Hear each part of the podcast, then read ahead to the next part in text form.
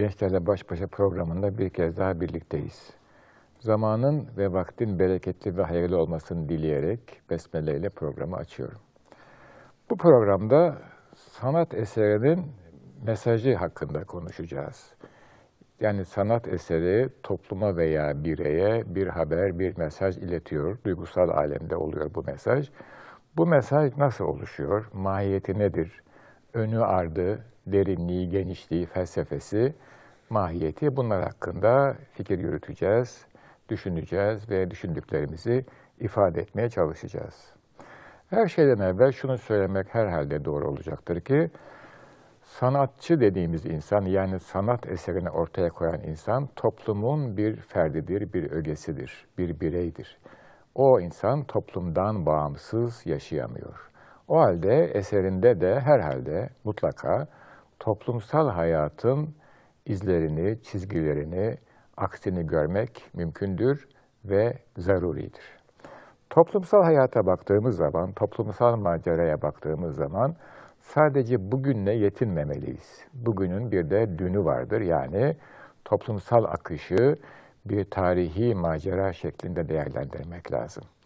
Dünden, daha uzaktaki dünden, daha derin maziden günümüze gelen bir takım çok ciddi izler, ögeler daima mevcuttur ve bu bütün toplumlar için geçerli bir realitedir. Dolayısıyla toplumsal hayatın inişleri, çıkışları, başarıları, başarısızlıkları, ne hissediyorsak iç dünyamızda, gururları veya kırgınlıkları, hüsranları yahut mutlulukları sanat eseri üzerinde mutlaka bir tesir bırakır. Dolayısıyla sanatkar hangi dönemde gelmişse, o dönemde toplumun adeta bir resmini çizer. Bu resim çizme hadisesi bilimde de yapılır. Ve her insanın bireysel manada, sıradan insanların da toplum hakkında bir fikirleri vardır, tarih hakkında bir fikirleri vardır. Ama aradaki fark nedir? Sıradan insan bunu gündelik hayatının içinde kendine özgü, iddiasız bir gayret içinde gerçekleştirirken, bilim adamı bunu bir takım bilimsel gerçeklere döker bu realiteyi. Toplumunu değerlendirirken mazisiyle ve bugünüyle bilimsel yöntemleri kullanır, kaynaklara iner, mukayeseler yapar, bir manada olabildiğince olayları soyutlayarak genel bir sonuca varmaya çalışır. Buradaki ameliye tamamen akli bir ameliyedir. Eleştiriye, soyutlamaya ve genellemeye dayanan bir ameliyedir. Peki aynı işi sanatkar yaparken nasıl yapıyor? O da duygusal aleme hitap ediyor. Ve duygusal alemde o toplumun dününü, bugününü, mümkünse yarına ait tahminlerini dile getiriyor. Dolayısıyla her sanat eserinde baktığımız zaman onda mutlaka ve mutlaka yaşanan zamana ait, daha daha geniş konuşursak yaşanan zaman ve geçmiş zamana ait izler, renkler, kalıntılar, çizgiler bulmak kabildir. O halde sanat eseri dediğimiz eserin mutlaka toplumsal bir muhtevası, manası, kökü mevcuttur. Fakat tabii ki sanat eseri bu kadarla kalmıyor. Toplumun inanç dünyasının da sanat eseri üzerinde büyük etkisi olur. Çünkü sanatkar da o inanç dünyası içinden yetişmektedir. İnanç dünyası insanların manevi profilini ortaya koyar. Bir inanç sistemine inanabilirseniz bu kabul manasına gelir yahut o sistemi reddedersiniz bu da red manasına gelir. Ama kabul veya reddettiğiniz şey bir realite olarak ortadadır ve siz konumunuzu ona göre değerlendiriyorsunuz demektir. Buradan çıkan sonuç şudur, kabul veya red o sisteme göre olduğu için bu kabul veya red eyleminde o sistemin mutlaka ve mutlaka bir etkisi vardır. Eğer sistem başka bir şey olsa sizin kabul veya reddiniz farklı koordinatlarda olacaktır. Ama sistem oysa eğer, dolayısıyla ve siz o sisteme göre konumunuzu artı veya eksi olarak tanımlıyorsanız, o zaman bu ıı, tanımlama faaliyetinde yani red faaliyetinde bile o sisteme olan karşı duruşunuz sizin konumunuzu belirliyor. Basitçe düşünelim. Önümüzde bir fincan var. Bu fincanın sağında mıyım, solunda mıyım? Sağında da olabilirim, solunda da olabilirim ama bu fincana göre konumumu tanımlıyorum. Fincanı buradan çeksem, yere koysam bir başka sağ sol konumu tanımlayacağım. Dolayısıyla toplumsal realite hiçbir zaman sanat eserinin mesajının dışında düşünülemez. Tabii ki her fikre olduğu gibi bu önermelere itirazlar olacaktır ama itiraz edile edile bir takım önermeler billurlaşır. Burada bir hususu da belirtmekte fayda var diye düşünüyorum. Tarihsel macera toplumun değer yargılarıyla karşılaşılınca bir değerlendirmeye tabi tutuluyor. Diyelim ki bir olay oldu. Bir savaşı kazandınız veya iktisaden bir başarı gösterdiniz. Toplum ona bir mana yüklüyor. Ve o olayla beraber yüklenen anlam bütünleşerek o olgu toplumsal vicdanda, kamu vicdanında, kamu düşüncesinde, kamu gönlünde bir iz bırakıyor. Buna mesela bir tortu veya deneyim diyelim. İşte belki sanatçıyı sanat eserine yönlendiren olgu da, motivasyon da bu. Direkt olayın kendisi değil, toplumsal vicdanda bıraktığı tortuyla beraber değerlendirilmesi. Eğer o, olayın kendisi direkt olarak ortaya çıksa, orada ona bir anlam yüklenmese, bu sanatçıyı da, bireyleri de çok fazla etkilemiyor. Bir futbol maçını düşünürsek, bunun realitesini çok daha iyi anlarız. Ee, bir maç oluyor, A takımı, B takımı, özellikle takım adı vermiyorum ki e, e, problem çıkmasın diye. A takımı B takımını yendiği zaman A takımın taraftarları seviniyorlar, B takımın taraftarları üzülüyorlar. Niye? Olay aynı olay, olay değişmiyor. Çünkü ona bir değer yüklüyorlar. Biz sizden daha iyiyiz, şöyle yaptık, böyle yaptık. Bunun gibi düşünebilirsiniz. Ve o değer üzerinden gazete yazıları yazılıyor, taraftarlar tezahürat yapıyorlar. Bir taraftan piyasasında bunun işte sembolleri satılıyor vesaire. Bu sanat eserine göre çok daha az parametreli bir hadise. Ama önemli olan her sanat eseri toplumsal deneyimin mutlaka bir izini üzerinde taşıyor. O deneyim de olay ve toplumsal vicdanda onun değerlendirilmesinden oluşan bütünün ortaya koyduğu bir hadise. O halde sanat eserini toplumsal yapıdan ayırmak adeta mümkün değil. İşte bu birikim, bu tortu, bu tecrübe sanatçıyı etkiliyor. Sanatçı dediğimiz insan özel bir insan. Esasında toplumun her bireyini etkiler de sanatçıyı özel etkiliyor şundan dolayı. Çünkü onun aynaları çok farklı. Bir, bir aynaya bir ışık düştüğü zaman bir yansıma olur. Ama aynı ışık yüzlerce, binlerce aynaya düştüğü zaman yüzlerce, binlerce yansıma oluyor. Hepimiz görmüşüzdür. Yazın hafif bir meltem varken deniz kenarında küçük dalgacıklar oluşur. Güneş ışığı bu dalgacıklara düştüğü zaman belki yüz binlerce parlaklık oluşuyor. Neden? Çünkü dalgalar ışığı farklı açılardan yansıtıyorlar. Düz bir sahte güneş ışığı düşse belki hiçbir şey oluşmayacak. İşte sanatçıyla sıradan insanın en basit farkı bu. Onun iş dünyasında yüzlerce, binlerce, belki on binlerce küçük aynacık var ve bir ışık oraya düştüğü zaman binlerce e, ve her an değişen kıvrımlar, yansımalar oluyor. Sıradan insan, olağan insan ise sadece olayı bir boyutuda görüyor. O da üzülüyor, öteki de üzülüyor. O da seviniyor, öteki de seviniyor ama sevinç ve üzüntüsünün, sürurunun ve neşesinin yansımaları farklı bir şekilde tezahür ediyor. Eser esasında sanat eseri bir vasıta.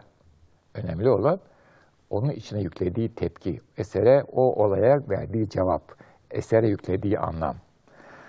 Ee, bu anlam mutlaka ve mutlaka estetik ölçüler içerisinde olmak mecburiyetinde. Estetik ölçünün e, ne olduğunu her toplum kendisine göre karar veriyor. Her medeniyet tasavvuru kendisine ait bir takım estetik ölçüler koyar. Bir estetik teori geliştirir. Bunu bazıları yazar, bazıları yazmaz. İslam uygarlığının estetik ölçüleri henüz daha yazılmadı ama yapılıyor. Asırlar boyu yapıldı ve yapılıyor. Batı uygarlığının estetik ölçüleri son asırda yazıldı ve onlar da kendilerine göre üretiyorlar ve yapıyorlar. Dolayısıyla yazılmadığı için yok anlamına gelmiyor. Ben deniz birazcık bu işlerle uğraşırken bu açığı gördüm. Bu ciddi bir açık mıdır? Bir açıya bir açıdan bakarsanız öyledir ama bir açıdan bakarsanız her şeyde yazmak zorunda değiliz diye düşünüyorum. Yaparız. Hatta şu anda aklıma geldi. Bu İskender işte Hind'e gitti, orada büyük zafer kazandı. Yanında hocası da var Aristo. Aristo diyor ki, tarihi yapan benim, yazan siz diyor. Ee, yani biz e, yapıyoruz, keşke de yazsak da iyi olur. Başkaları yazarsa bizim gibi yazmıyorlar çünkü. içine başka şeyler karıştırıyorlar. Neyse demek oluyor ki estetik ölçülerde bir eserin mahiyetinde çok önemli bir yer işgal ediyor.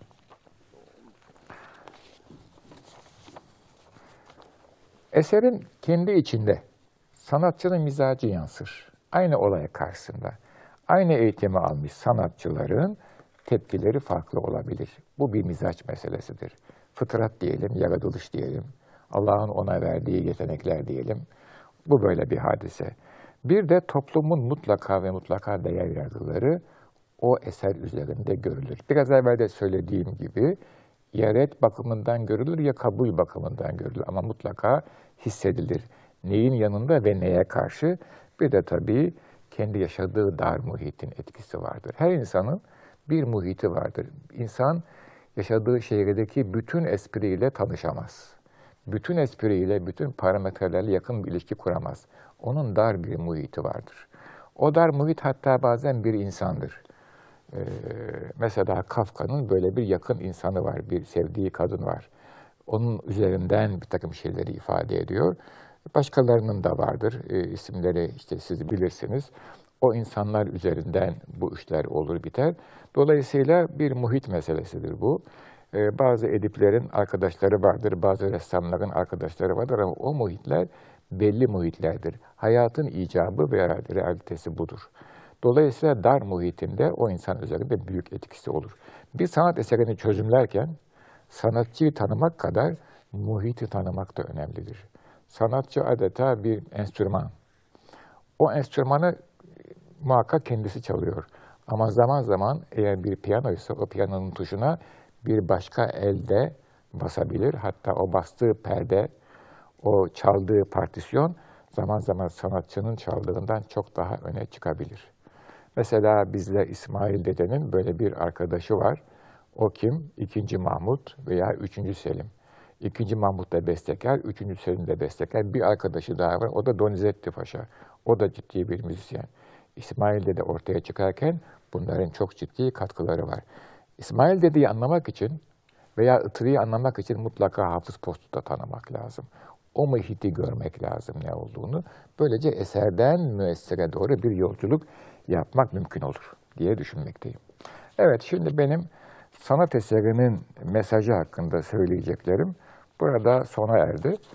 Şimdi e, sorular varsa bu soruları da alalım ve sohbeti birazcık daha renklendirelim, koyulaştıralım, şerh etmeye çalışalım. Biliyorsunuz e, bir insan bir şeyi anlatır ama o konuyu tartışma neticelendirir, rafine eder. Çünkü fazlalıkları budar, eksikleri yerine koyar.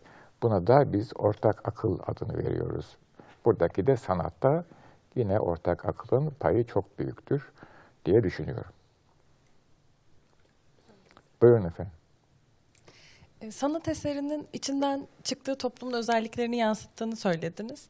Peki e, bizim beğendiğimiz sanat eseri de bize dair bir şeyler söyler mi? Yani mesela bizler İslam medeniyetinin varisiysek bu coğrafyada hem modern sanatı beğenebiliyoruz hem İslami medeniyetlerin oluşturduğu sanatları beğenebiliyoruz. Bu bir çatışma mıdır? Yoksa sanat bu sınırları aşan bir Şimdi, yerde mi durur?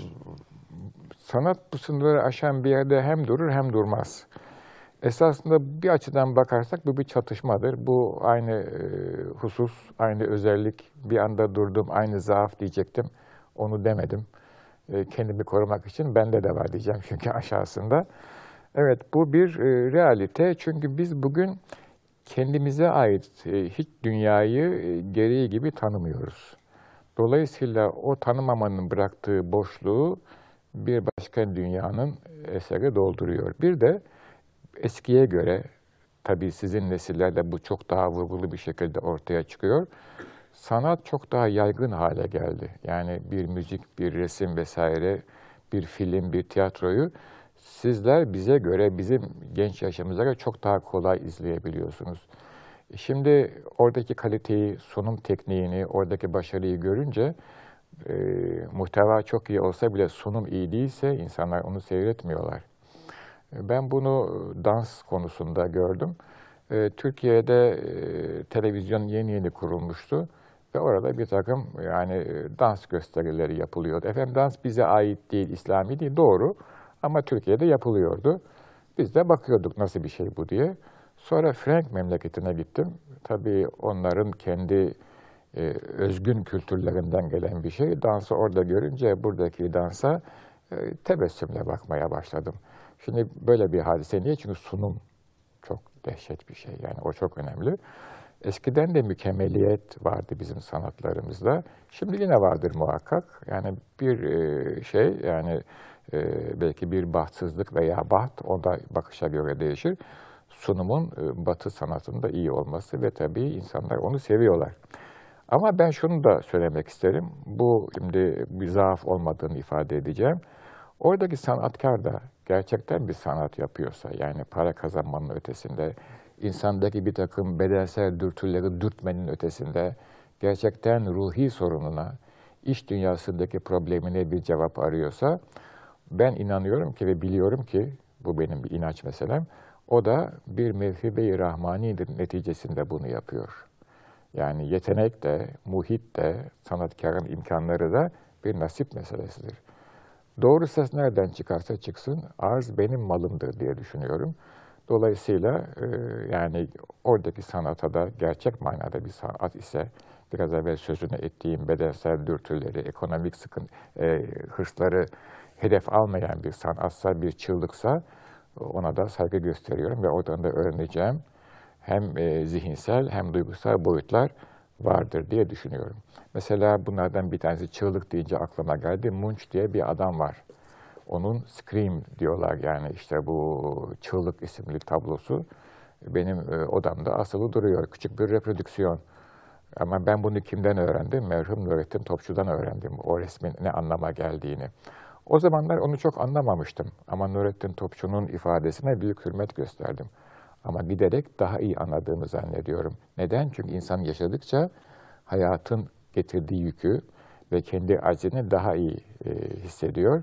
Ve Scream işte Batı uygarlığının bu acze ve bu ihtirasa karşı imdat çığlığından başka bir şey değil. O çığlık atıyor, biz de aman yarabbi diyoruz. Esasında mahiyet itibariyle aramızda çok büyük bir fark yok. Yani o hangi kapıyı çalacağını belki biliyordur ama zahiren bilmiyor gibi görünüyor. Biz de zahiren biliyor gibi görünüyoruz. İnşallah Allah e, bizi doğru yola İsa buyursun diyeyim. Hemen dini bir söyleme girdim değil mi efendim? Evet, zannediyorum e, bir soru daha alabileceğiz. E, Böyle gözlerim soru soran insanları arıyor. Hay sorun efendim. Hocam merhabalar. Merhaba. Konunun dışına çok fazla çıkmak istemiyorum ama Evet, kafamda bir soru Tabii, belirdi. buyurun. Ee, İnşallah açıklayıcı E, olabilir. İnşallah ben de cevap verebilirim yani. Çünkü benim burada kağıtlarım var. Burada yoksa ne yapacağımı şaşırdım. Yani. Eminim verirsiniz hocam.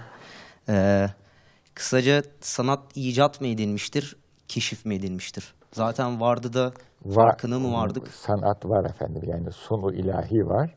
O sunu ilahi de büyük sanat var. Zaten Necip Fazıl söylüyor. Benim gözüm yüce sanatkarlıkta diyor.